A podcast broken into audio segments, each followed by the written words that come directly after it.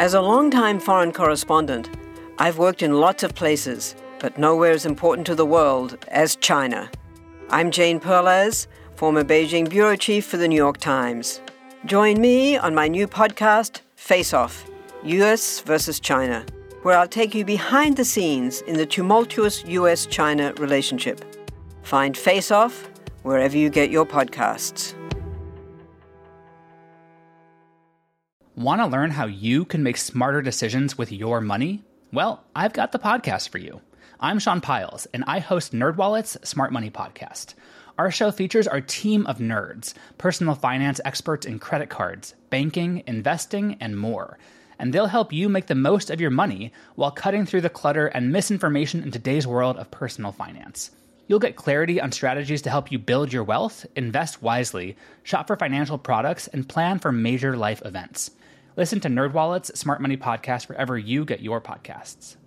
Hello, all. Welcome to part two of John Dillinger versus Matt Leach. More of my interview with Ellen Poulsen, expert in all things John Dillinger. Before we get to it, another mention of a fabulous new Newshound patron. A shout out to Julia Diamond from California, who is currently binging all of my episodes and decided to throw some help my way at patreon.com slash most notorious. She's a huge history buff, especially 18th century European history. Thank you so much for going that extra mile, Julia. And if you would like to help the show out, go to patreon.com slash most notorious. That's P A T R E O N. So, on to the second part of the interview, and just a quick reminder we had left off with Ellen explaining the Crown Point prison fiasco. So, were there interactions at all between John Dillinger and Matt Leach? Well, he supposedly sent a postcard to Leach after the escape. Like, ha ha, here's my wooden gun. It was kind of playing, playing cat and mouse with each other. The only interaction that Leach ever had with the Dillinger gang face to face was in Tucson when they were locked up in their in the cells in the Pima County Jail, Leach toured the jail and was able to see the captives, and um, Dillinger just glared. Harry Pierpont went berserk. Uh, Harry Pierpont started screaming and shaking the bars. You know, you arrested my mother in Terre Haute. I should have killed you when I had a chance real, you know, real James Cagney stuff. You know, you, you're the dirty rat that arrested my mother. You know, I, I should have killed you when I had the chance. So that was the, uh, the time that Leach was face to face with Dillinger.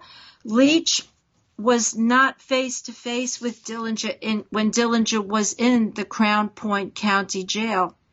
They did not want Leach there, and there was a concerted effort to keep him away the um, there were so few times that Matt Leach and Dillinger did meet each other face to face.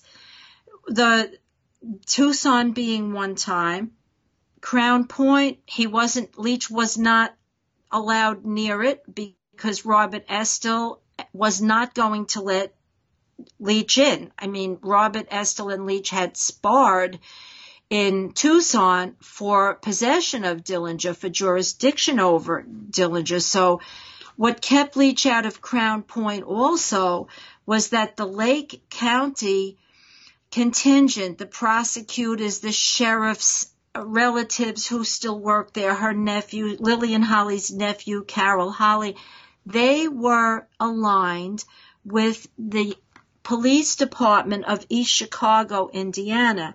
That is generally accepted to have been a corrupt police department. They had um, a lot of a lot to do with the fact that the Dillinger gang was hanging out in East Chicago, and Dillinger was meeting up with people in East Chicago after he was paroled back er, back in spring of 1933. people like Sergeant Martin Zarkovich, Captain Maker, they were all there. They were all there in Crown Point and they were determined to keep Matt Leach away. So he never got to interact with Dillinger in Crown Point. So the, the obsession that Leach had with Dillinger was more or less, today we would say virtual. It was imaginative. It wasn't really based on a lot of physical interaction. And the same thing with Dillinger. It was a newspaper rivalry more than anything else, right? That's what drove it. Well, yes, you're right about that, Eric. What drove it all was the newspaper publicity. Both men liked to read about themselves in the papers. Matt Leach, as I had said before, had started out as a de facto press agent for his brother, the boxer, in the late 1920s. He loved the press. He ate it up and he had a lot of friends at that time. Tubby Toms, some Dillinger folks would recognize the name Tubby Toms. He was an Indianapolis news reporter. He reported everything that Leach told him. Dillinger, at the same time, also loved to read about himself in the papers. In fact, in one kind of obscure transcript that I found, or that was probably somebody sent it to me. I don't think I found it. His nickname among some of the other gangsters was newspaper. Like if Mary Kinder was on the phone and she was talking to somebody about these her gangster friends, she didn't want to use real names because they were aware there were phone taps. So they called him newspaper. So once he escapes, he goes into the final gang phase of his life, where he's, um, should I say, introduced to, to babyface Nelson Lester Gillis. I can't recall whether they'd met prior to Crown Point would you mind telling us how they met and how things progressed for them through the spring and summer of, of 1934? Now, Eric, you're you're quite a Dillinger buff. Your your statement that you're not sure if they actually met. Some very seasoned historians and researchers in the Dillinger field would say the exact same thing. So you really have quite a an angle on the story yourself.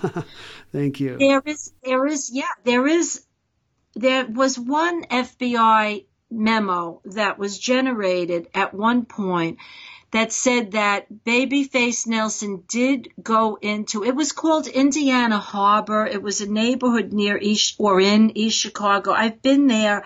I've been to those neighborhoods and um, I believe that Indiana Harbor is in East Chicago, Indiana, or neighboring. Babyface Nelson was said to have gone to Indiana Harbor in May of 1933 in the company of Homer Van Meter. This was around the time that there was a bank robbery in Grand Haven, Michigan, that Babyface Nelson was involved in. And um, the people that met in Indiana Harbor at that time were people that were involved in this Grand Haven bank robbery. He was said to have hung out in a place a bar, you know, some seedy part of town where um, a man named Shorty George was supplying them with guns, and Dillinger may have met Babyface Nelson at that time. It's, I would say it's probably 80% true that he did because it is generated in an FBI document and they got a lot of their intelligence from Forrest Huntington, the the um, Pinkerton detective I was talking about before, who did such groundwork in finding out about the earliest associations of John Dillinger, the earliest associate. So there's a chance, maybe an 80% chance, that Dillinger did meet Babyface Nelson around May or June of 1933. The person who kept in touch with Nelson. That sounds a little bit kept in touch like, you know, high school friends or something, but who stayed in touch with him was Van Meter. And so after Dillinger escaped from Crown Point in March of 1934, times time's moving along now, right? It's already March of 34. He didn't have a gang now.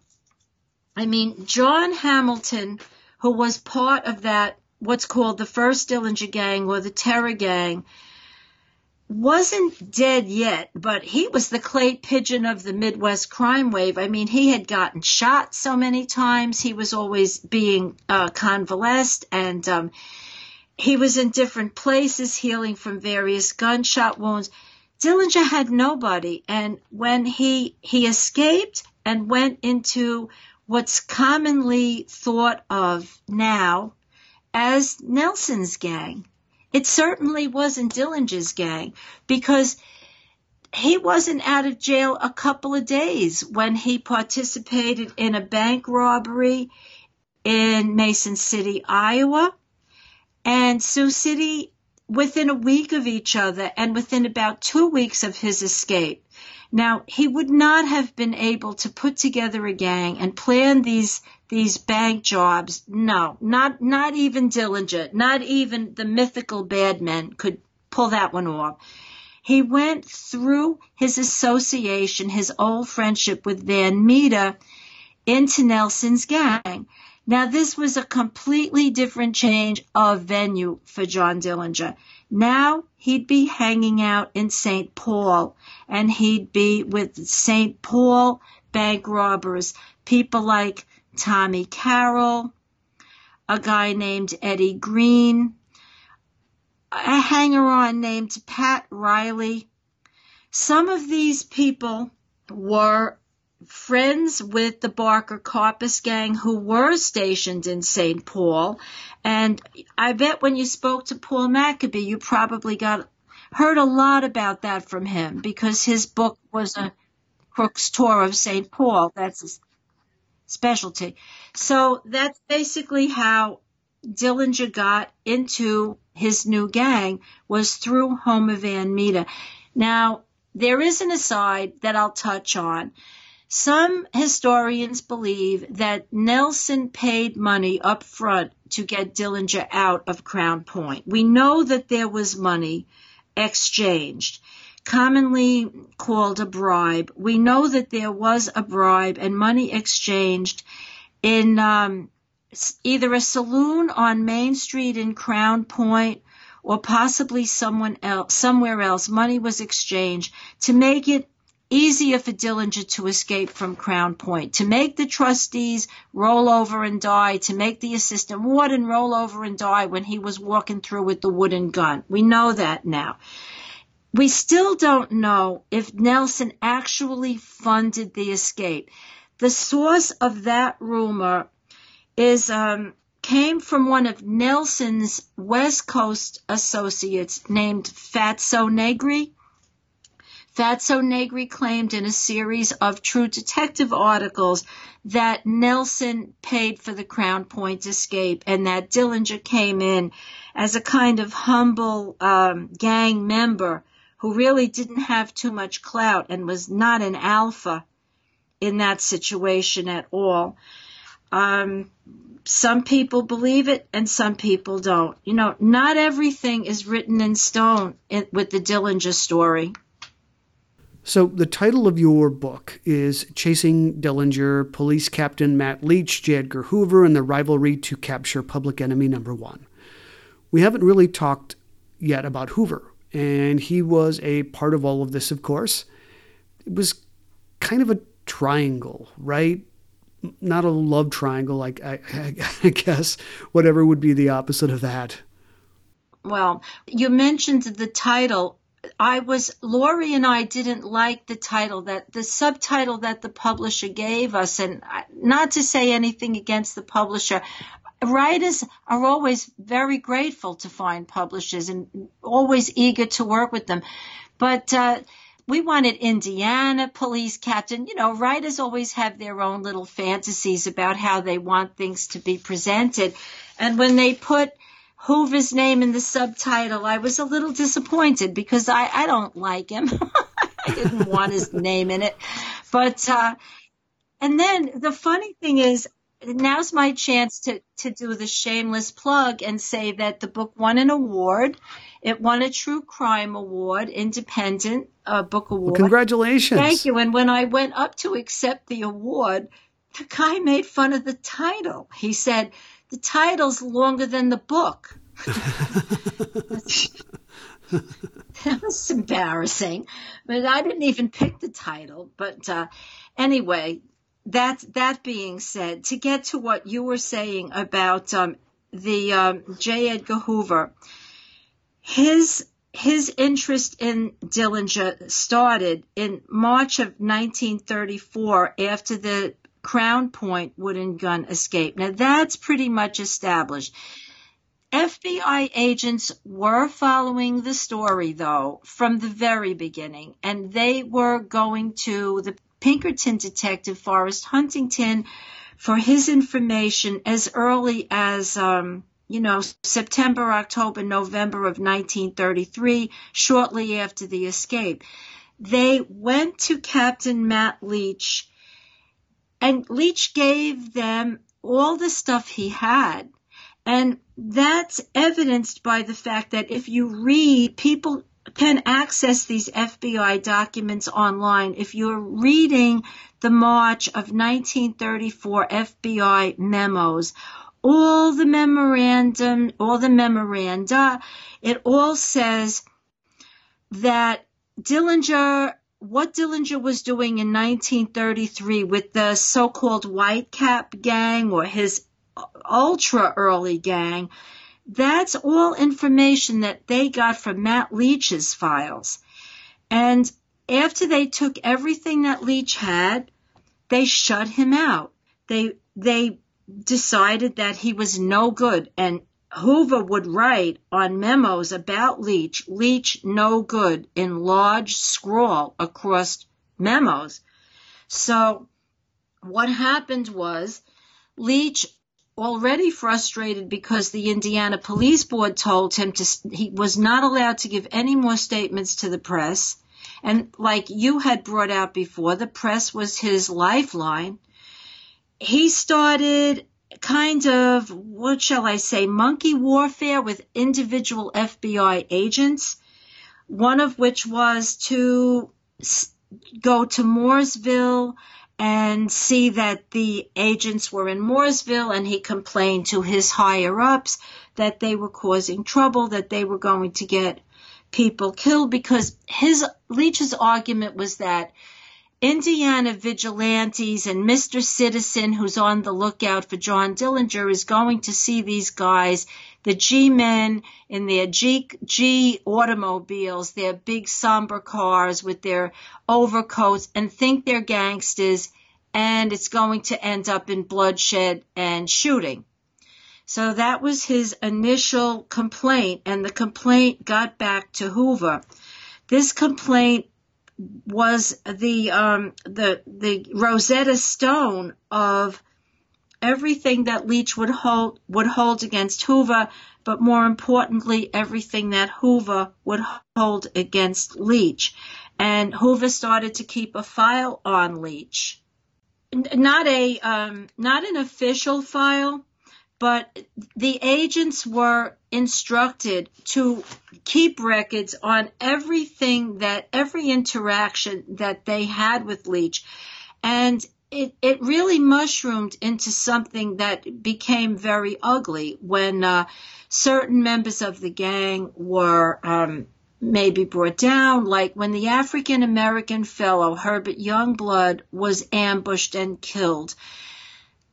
Leach was there, so was the FBI. And things turned into shouting matches and um, reducing Indiana State Police to tears because they felt disenfranchised of their power to make arrests. And um, Leach, in his, you know, in his defense, he always stuck up for his officers.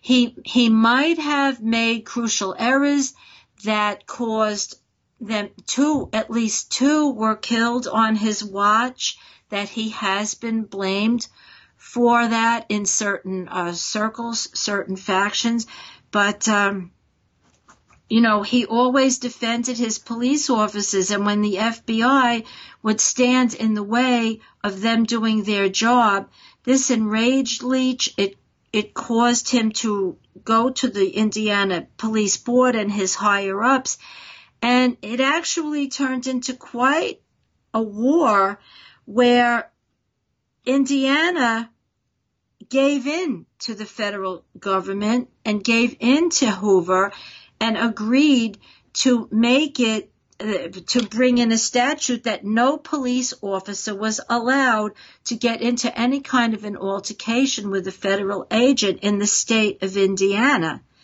So that was really Leach's swan song when that was brought in. And he, he was the reason for the statute in the first place because the FBI felt that he was uh, an obstructionist and they believed that they didn't need somebody like him getting in their way.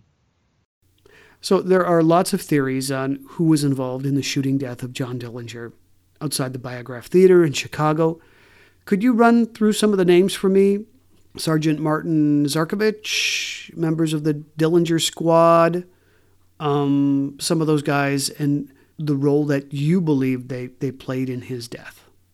Well, Sergeant Zarkovich and the gang from East Chicago, Indiana, uh, let's see, Conroy, uh, Stretch Conroy, Sergeant Maker, Zarkovich.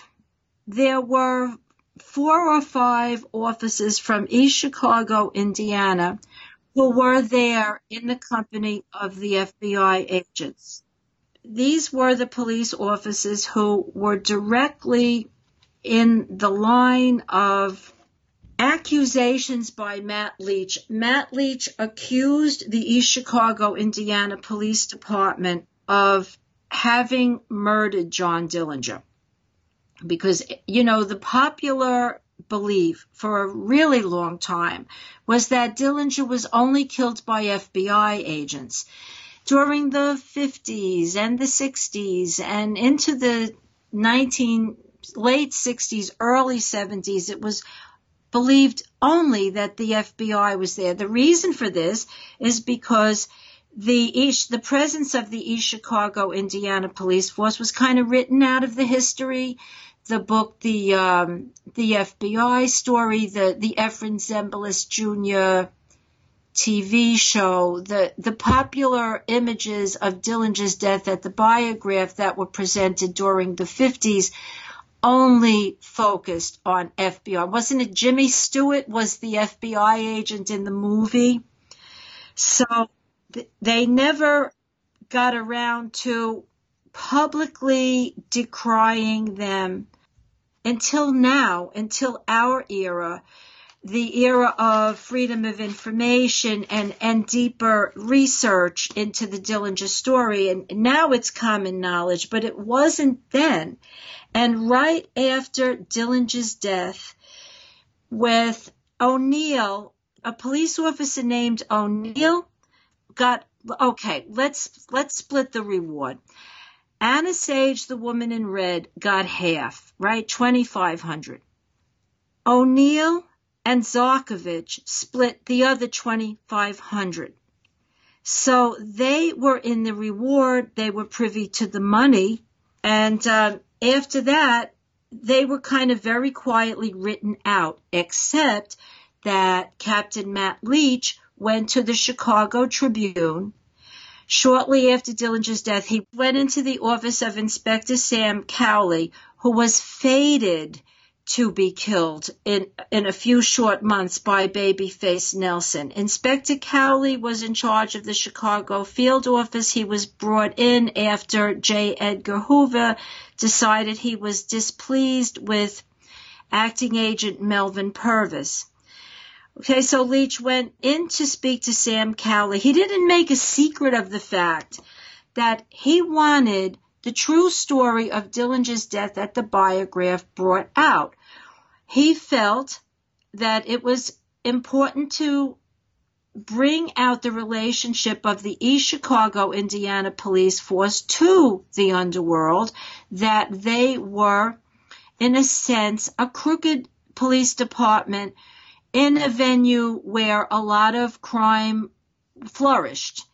And when they were there at the killing of John Dillinger, it was because they wanted him dead. They did not want him to live and make statements or give any information about anything that they were doing behind the scenes in East Chicago. So this is what Leach had on his mind that he was going to bring this out. Now, quite honestly, if you were J. Edgar Hoover, if you were Sam Cowley, or even Melvin Purvis, would you want this out there? But Leach had enough clout that he was able to get a pretty investigative article published in the Chicago Tribune, and it published photographs of Martin Zarkovich and photographs of the woman in red and the other lady at the biograph uh, Polly Hamilton together, pictures of them together. This was pretty revolutionary. The woman in red uh, in the newspapers was just the girl in red or somebody in red. They didn't want anybody to know about her. That she had this long history in Gary and East Chicago, and she was an old, old friend of Martin Zarkovich. None of this was supposed to come out. And the Chicago Trib published it in one or two very good investigative articles. But Leach, you know, he, he, where did he go with that? What did he accomplish? The only thing he accomplished was that the FBI really had him in their radar. They were going to make sure that he wasn't going to go very far uh, in law enforcement by 1935 and by 1937 they were able to get him pushed out completely. They they were able to get him fired because it just kept going and going and going with other cases after Dillinger's death and after Babyface Nelson died and the public enemy era was more or less behind everybody, he just kept going, fighting with the FBI constantly through different cases in Indiana. He he he was as angry at them as they were at him. That uh, Sergeant Zarkovich is, is quite an interesting character. uh, movies, books on Dillinger almost always focus on Melvin Purvis, but Zarkovich's participation in all of this was, was so shady. His his involvement is also very hard to chronicle. There's um, a, a, dearth of information, and um, I can say this with some authority because there was a killing in East Chicago, Indiana, the death of two police officers in June of 1934. That's been a trip that that killing has been attributed to Dillinger and Homer Van Meter. They were two. I don't personally buy that theory. They weren't contra- The reason I say I don't personally buy it, they weren't that type of uh, criminal. They weren't contract killers. They they didn't kill in cold blood like that. So that's why I don't believe they did it. There were two police officers in East Chicago, Indiana, who uh, uh, walked in on uh, talk about the Crown Point escape and the bribe, and they wanted they wanted a piece of the action. And uh, then they were suddenly murdered on a back road in uh, East Chicago near Gary uh, one night. And all all the information surrounding their death disappeared. There's there's no autopsy report that now maybe if somebody's uncovered one, I apologize, but the last time I really focused on it, there, there was no autopsy reports. There was no documentation. There was a small, small little article, maybe a column about the obituary in the newspaper and nothing more. And this, uh, the murder of these police officers was pretty much um, just swept under the rug. And there isn't anything in um, the Crown Point archives or the Lake County archives that I know about. Again, if somebody else has come up with something and there's going to be a book out about it, I'll be the first one to read it. But there, there's so little out there about Zarkovich. There's some information about when he went on the force. He was involved in a bootlegging scam in the early 1920s and um, still managed to keep himself in in the force in the department. He was affiliated with Anna Sage, the woman in red. When his wife divorced him, she was uh, named as a co-respondent so his relationship with her was more or less that he kept her out of jail. She she just constantly uh, went through arrests. She went through arrests for a couple of different things. Not only vice, not only vice arrests, but also perjury, things that you think would get somebody a little time in prison. And she uh, always just walked through the revolving door by virtue of her relationship with him.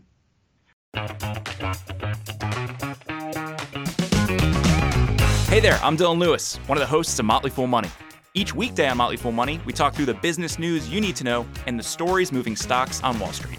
On weekends, we dive into the industries shaping tomorrow and host the experts, authors, and executives that understand them.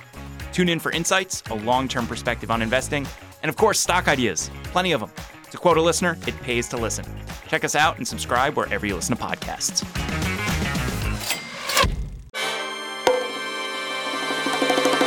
Welcome to From Beneath the Hollywood Sign. If you love old movies, Hollywood history, or the golden age of filmmaking, you've come to the right place. This is the podcast that talks about amazing stories of Tinseltown from another era and fascinating conversations with writer producer Steve Cubine and actress writer Nan McNamara. One particular argument, he ended up dislocating Ava's jaw.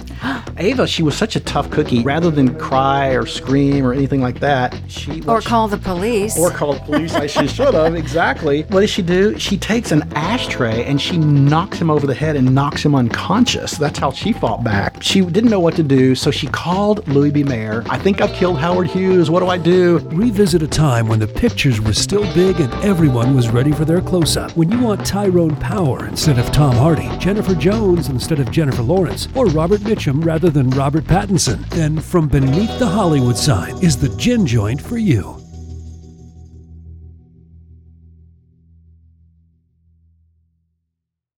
Mysteries at Midnight be your destination for detective whodunits and captivating mystery stories. You'll hear classic stories like Sherlock Holmes, Agatha Christie's Poirot, and short tales from H.G. Wells, Charles Dickens, Edgar Allan Poe, and others. I'm Christopher, and I read these classic stories in the soothing style of a bedtime story so you can listen to them in bed when you drift off to sleep.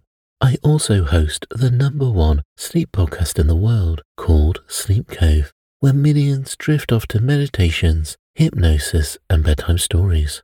We soon realized that listeners wanted to hear our mystery stories all in one place. So we created Mysteries at Midnight, where you can listen to all new tales every week. Search for Mysteries at Midnight on Apple Podcasts, Spotify, or your favorite podcast app, and follow and subscribe so you don't miss out on new episodes. So why don't you pick a story now? And can you guess the twist? What do you think about Anna Sage? I'm a little bit in awe of Anna Sage. I think that she was probably a very skilled member of the fringe underworld. I mean, she wasn't a uh, Bonnie Parker, you know, run around in a car and uh, rob banks and shoot and all this stuff. She wasn't that type of an underworld character, but she was obviously an astute businesswoman. She owned buildings in Chicago. She managed prostitution. She managed a bar called with the name The Bucket of Blood in Gary. She in in the bucket of blood there were the type of things that flourished before legalized gambling, the card games and uh, crap games. She was able to flourish in Gary for many years as a uh, procurer of vice. And when it got hot in Gary, she moved over to East Chicago. She brought her, her business over there. She would sort of move interchangeably between Gary and East Chicago. And, uh, so I guess my opinion of Anna Sage is that she was a sharp businesswoman and she knew how to move in underworld circles. She was not just a girlfriend. She wasn't, you know, she wasn't the type who could walk into court and say, please, your honor, I loved him. That was my only crime, which a lot of them tried to say, you know, but she, she wasn't, uh, somebody who was driven by love you know, she had married and she had a son. And I won't say she wasn't capable of love, but that wasn't her motivation as a woman of the underworld. Once Dillinger was gone, Hoover continued to clean up the remnants of the Midwest bank robbing gangs. I think it's pretty much assumed that Alvin Karpis was the last notable name captured or killed from this era. He ended up going to Alcatraz but what happened to Matt Leach after Dillinger went down? Well, what happened to Leach after Dillinger's death is that he did um, stay in his capacity as captain of the Indiana State Police through a couple of sensationalist tabloid stories in Indiana. One was called the Head and Hands murder case. That was a case that was uh, very grisly dismemberment and the head was found in one state the hands in another which in typical 1930s style kicked off a big uh, uh, controversy over jurisdiction. Leach was instrumental in apprehending four suspects and through police work that was considered out of the range of due process, he saw them to trial, conviction, and execution. Now, his own police higher ups accused him of not following due process. There was something in those days that police did called looping. It was um, a method of, of moving a suspect to different station houses, to different precincts, working on getting confessions and keeping them one step ahead of their defense attorneys. And it was, it was called looping and it was a standard practice, just like, I guess, the practice of the third degree and putting the bright lights in the faces, things that, that they don't do anymore. And, uh, he was accused of that. And again, it seems like everybody was keeping score on him because that came back to bite him too. And you're right when you say the last of the great public enemies was Alvin Karpis, and he was arrested and did go to Alcatraz. In fact, he had the distinction of spending the most amount of time on Alcatraz of any inmate there. So, Eric, you did your homework there. Uh, what happened though is that there was a rising, kind of an ascendancy of a new gang in Indiana known as the Brady Gang. And today, if you you can ask seasoned crime buffs if they've ever heard of the Brady Gang, and they'll tell you no. But the Brady Gang was certainly noteworthy in the annals of 30s desperados. They had it all. They had the interstate flight, gun battles, um, a couple of women they married in Maryland who claimed they didn't know they were gangsters and these girls were sisters and they were all married to these men, but nobody knew they were gangsters. They had so many elements of, of a great story and also great tragedy. Uh, police officers were killed. So one of the Indiana State Police officers under Matt Leach was killed, Officer Paul Minneman. Now, Leach was outraged as he always was by by the death of one of his men and he decided that the death of Paul Newman in Indiana gave him Matt Leach captain of the Indiana State Police ultimate jurisdiction over the Brady gang but because the Brady gang was an interstate mob the FBI was involved as were many other police agencies. And in investigating the Brady gang, you the names come up of police officers who were instrumental in the Dillinger hunt. Police officers from Dayton, Ohio, Captain Stege from Chicago. It wasn't just Leach versus the FBI at that point because there were police officers involved in the Brady gang chase all over the sections of the United States where the gang was running around. But again, Captain Leach was the type of guy that he compartmentalized everything so much. He decided that it was Brady was his and not Hoover's.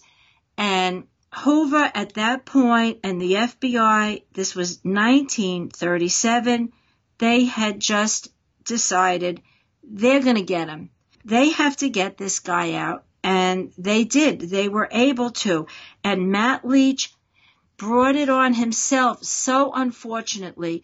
He made a statement to a very, not a large newspaper, an Evanston newspaper, but not like, not to put down Evanston's a lovely town, but it, it's not the Chicago Trib. You know what I mean? It wasn't the Chicago Daily News his statement was picked up in some of the small town newspapers, but the statement was that Brady, Al Brady liked to roller skate and um, that police were searching all the roller skating rinks. You know, in those days, roller skating was a big thing. They had these big hippodrome type things, and Al Brady killer, bank robber, jewelry thief, loved to roller skate and show off and do all sorts of moves on the uh, in the rink.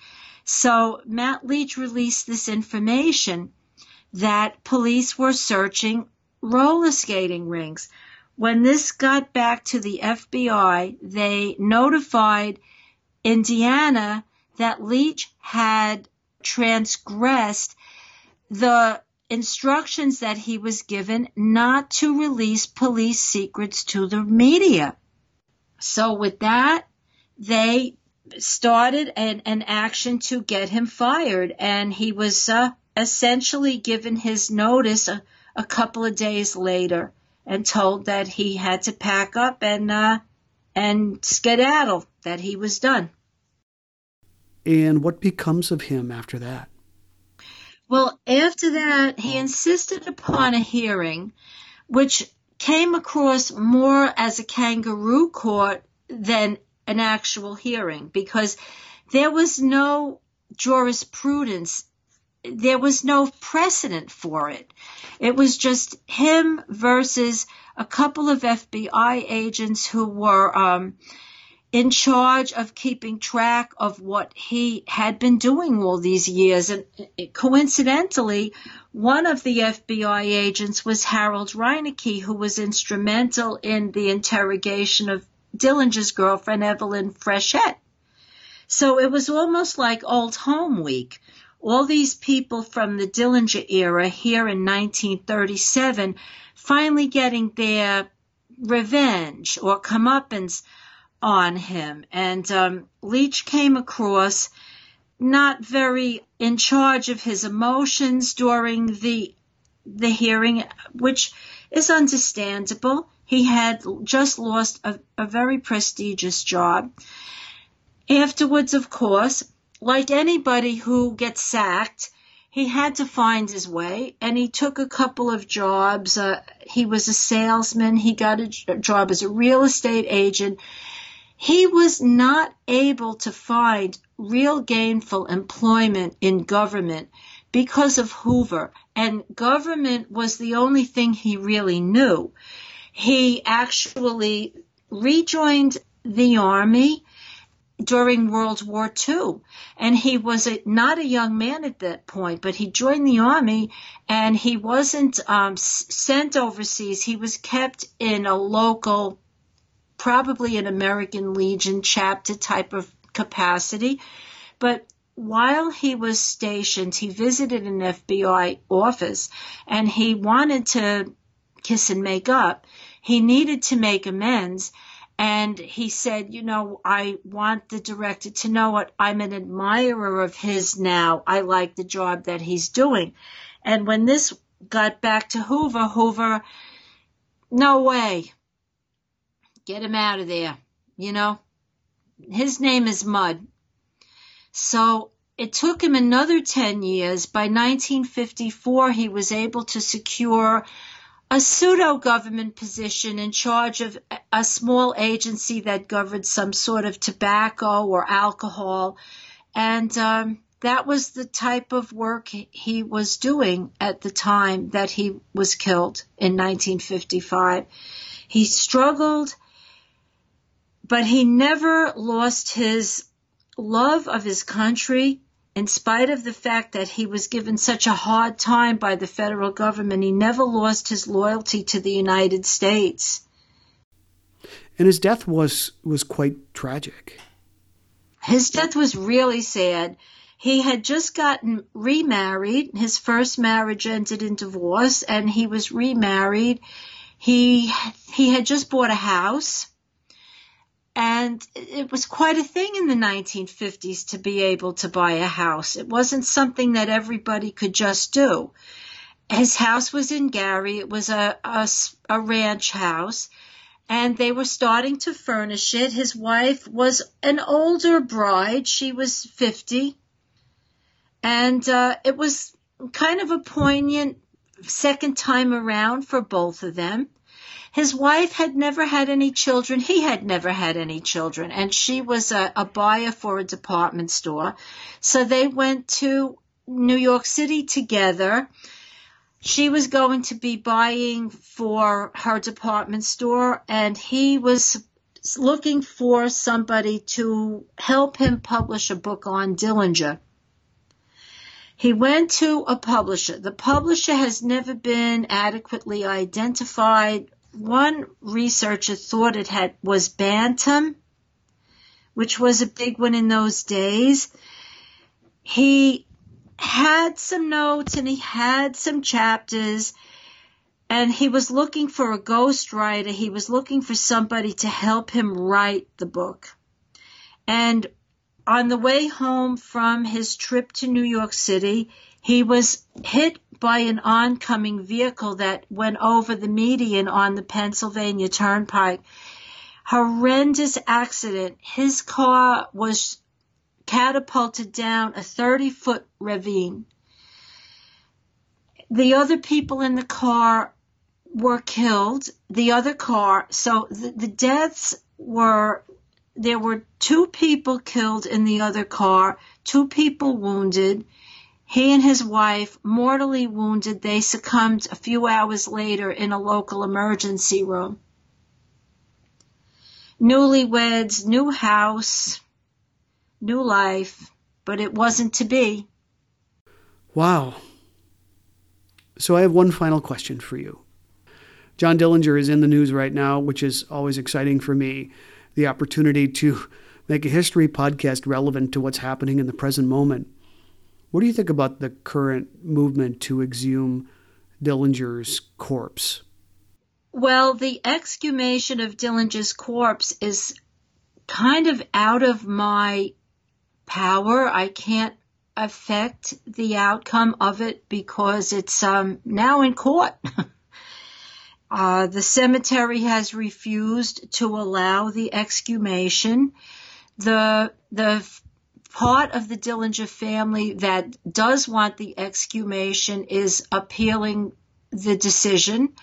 And there's another part of the Dillinger family who uh, does not want it done. So there's um, back and forth with the different branches of the family. So it's, it, I don't see it happening. my personal opinion is that I don't like it. I think they should leave leave Dillinger buried and leave him where he is. And again, the reason for all of this is to prove that it is indeed the actual John Dillinger buried in his own grave. And this is all being driven by a television show. Uh, t- again, I'm only quoting from what I've read. It's public uh, record. Uh, the latest thing I've read is that the t- the television show is not in the mix anymore. That they have uh, decided not to pursue it. Got it. Yeah.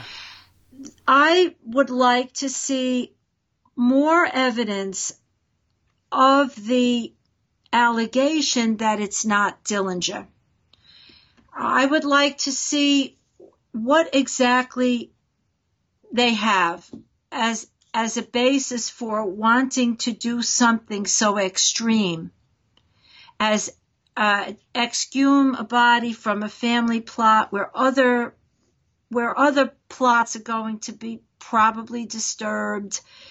It seems a little frivolous to me in light of the fact that no evidence has been presented. I mean, I know that the, there was a book, and I, I won't mention the title of the book. Dillinger people all know the book. Uh, that said that Dillinger was replaced at the Biograph by a Chicago Board of Trade clerk named Jimmy Lawrence, and uh, it's it's it was a fun book to read, and everybody's pretty aware of what the book was trying to say, but I'd li- I want to see the primary evidence. I don't want to hear that this is being done because of a book that was written in the 1970s that's more or less considered kind of a campy fun read. I'd like to see something a little bit more solid with all due respect to the people who want it done, with all due respect, I would just like to see more evidence. Please correct me if I'm wrong, because I've never actually read that particular Dillinger book before. But one of the arguments is that it doesn't look like him in certain photos, right? Well, the argument is that he had the plastic surgery and that it didn't look like him. But I mean, everybody has to draw their own conclusion. Uh, the to me, the photos of Dillinger's body in his uh, sister's house, laid out on a bier. They used to call it a bier. It, uh, it looks just like his the, his head shape to me. It looks like him to me, and that's why I believe that Dillinger is indeed buried in that grave. And uh, that's only my opinion. And I'm, again, with all due respect to people who disagree or who would like to see the exhumation, I'm only stating my opinion. What's cool to me about this story is that it brings Dillinger back into public discourse again. The business of digging up someone's body is, of course, more than a little gruesome. And not the best way to do it, I suppose, but it's kind of neat that people are talking about him again. Well, I think to, I agree with you that it's fun to see Dillinger's name again and for a whole new generation of young people who may not have heard of him. I would like to see a little bit more than abstracts and synopsis. It would be fun to read. Even the New York Times had such a basic recap of his life, nothing really of it of any real substance. It would be nice if this really did open up a deeper examination of his life outside of the usual uh, Dillinger people who read and research and post. But I mean, among the mass market audience, it would be nice if there was a little bit more in the main media about him rather than just the usual greatest hits, the wooden gun, the bank robberies, you know, Dylan's greatest hits. Right. Little Bohemia, The Lady in Red. Little Bohemia, The Lady in Red. well, thank you so much for spending time with me again. Well, thank you. Again, I have been speaking to Ellen Poulsen, who co authored, along with Lori Hyde, the book Chasing Dillinger Police Captain Matt Leach, J. Edgar Hoover, and the Rivalry to Capture Public Enemy Number One.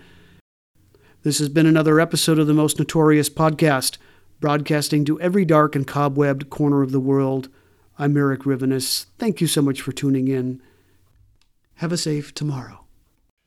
Hello, my name is Matt, host of the Pirate History Podcast. Pirates rank among the most mythologized and romanticized of all historical figures. It can become easy to forget that pirates were real people that had real world concerns. If you like tales of high seas adventure, daring do, and also want to learn more about who Blackbeard supported to be king, you can learn more about all of that at the Pirate History Podcast. My name is Greg Jackson. I'm a historian, professor, and the creator of History That Doesn't Suck, a podcast that provides a complete overview of U.S. history through storytelling, yet keeps the rigor you'd expect in a university class. Starting with 22 year old George Washington in his first battle, join me for a chronological telling of the United States story, its unlikely revolution, fractious civil war, tenacious inventors, brave reformers, and more. With more than 100 episodes, you can already binge listen your way through the progressive era. Find History That Doesn't Suck wherever you get your podcasts.